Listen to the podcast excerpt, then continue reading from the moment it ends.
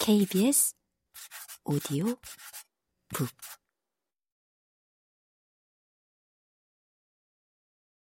일반 학교에 들어간 나는 따돌림이나 괴롭힘을 당하지는 않았다.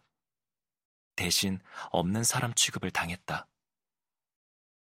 처음 며칠 동안 기분 나쁘다는 얼굴로 혹은 불쌍하다는 눈으로 흘끔거리던 아이들은 금세 나에 대한 호기심을 잃었다.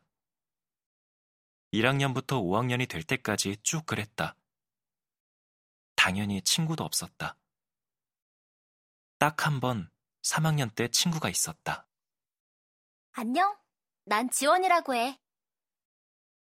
지원이가 나를 보며 손을 내밀었다. 그 애가 나를 보는 눈빛에는 동정도 혐오도 담겨 있지 않았다. 우리는 같은 아파트에 살고 있어서 더욱 빨리 친해질 수 있었다. 기뻤다.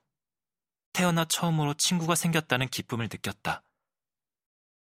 그러나 그 행복은 오래 가지 않았다. 친구가 되고 나서 한 달이 지났을 때 지원이는 주말에 자기 집에서 놀자고 했다. 친구의 초대는 커녕 남의 집에 가는 건 처음이라 몹시 긴장됐다. 나는 엄마가 새로 만들어준 셔츠와 바지를 입고 지원이네 집에 갔다. 엄마는 나를 위해 오른 사람용 옷 한 벌, 왼 사람용 옷 한 벌을 사서 솔기를 뜯은 다음 이어붙여야 했다. 나를 본 지원이 엄마는 처음에는 놀란 얼굴이었지만 곧 친절하게 웃으며 과자와 우유를 갖다 주었다. 과자와 우유를 다 먹어갈 무렵 지원이 엄마가 방문을 열었다.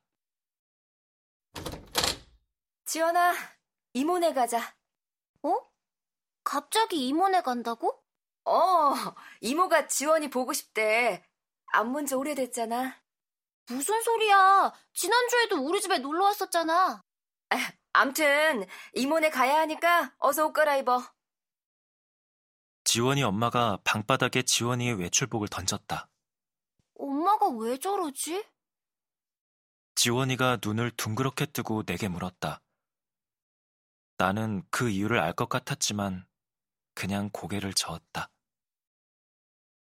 그럼 난 집에 갈게. 나는 방을 나왔다. 미안해. 갈아입을 옷을 손에 든 지원이가 나를 따라오며 말했다.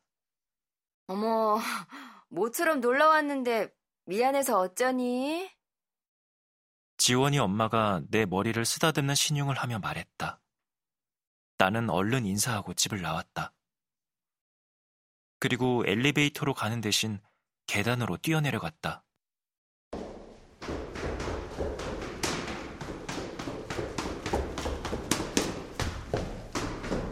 복도에 나와 담배를 피우던 아저씨가 놀란 얼굴로 나를 쳐다봤다. 그날 이후 지원이는 내게 말을 걸지 않았다. 나를 보는 그의 눈빛에 미안함이 담겨 있었기에 나도 그애에게 말을 걸지 않았다. 그 뒤로 나는 친구를 사귀지 않았다.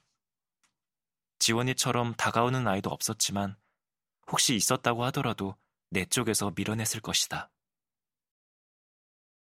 지난 여름방학 때는 할머니 댁에 갔다. 할머니는 바닷가에 살고 있다. 작년에는 아빠 일이 바빠서 휴가를 못 갔고, 재작년에는 엄마 몸이 아파 휴가를 못 갔다. 할머니를 만나는 것도 좋지만 3년 만에 바닷가에 간다는 사실에 나는 더욱 들떠 있었다.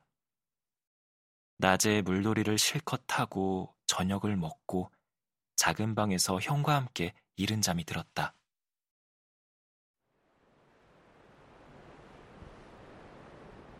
형은 나와 닿으면 전염병이라도 없는 것처럼 벽에 붙어서 잤다.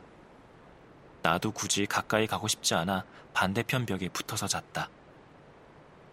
그런데 벽 너머에서 할머니의 목소리가 들렸다.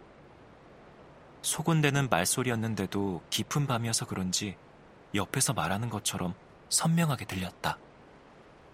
수호도 내후년이면 중학생인데 어쩌려고 그러니? 중학교도 저꼴로 다니게 할 거야? 어머니, 저꼴이라뇨. 가족까지 그런 식으로 말하면 안 되죠. 그렇게 싸고 돌아서 될 문제가 아니야. 우리 집안에 저런 아이는 없었다. 요즘은 분리수술도 발달해서 어머니! 얘가 어디 어른 앞에서 목소리를 높여? 방문이 열리는 소리가 들렸고 곧이어 엄마가 거실에서 숨죽여 우는 소리가 들렸다. 나는 집을 뛰쳐나가고 싶은 마음을 간신히 눌렀다. 그래도 엄마는 내 편이니까 엄마를 위해 참아야 했다. 엄마는 언제나 나를 특별한 아이라고 불렀다. 내가 남과 다른 모습으로 태어난 건 특별하기 때문이라고. 나에게는 분명 나만의 장점이 있을 거라고.